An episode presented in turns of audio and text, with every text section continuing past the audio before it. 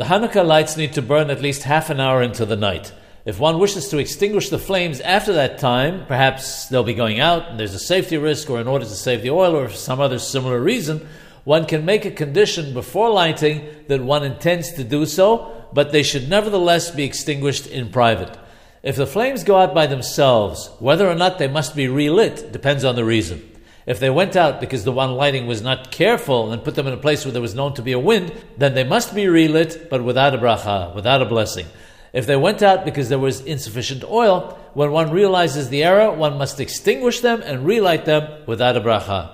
If they went out unexpectedly, perhaps someone caused an unexpected breeze or any other reason, they do not need to be relit, though one will be blessed for doing so. If one does not relight them, the Hanukkah menorah must remain in place for the full half hour so that it should not appear that the flames were extinguished deliberately.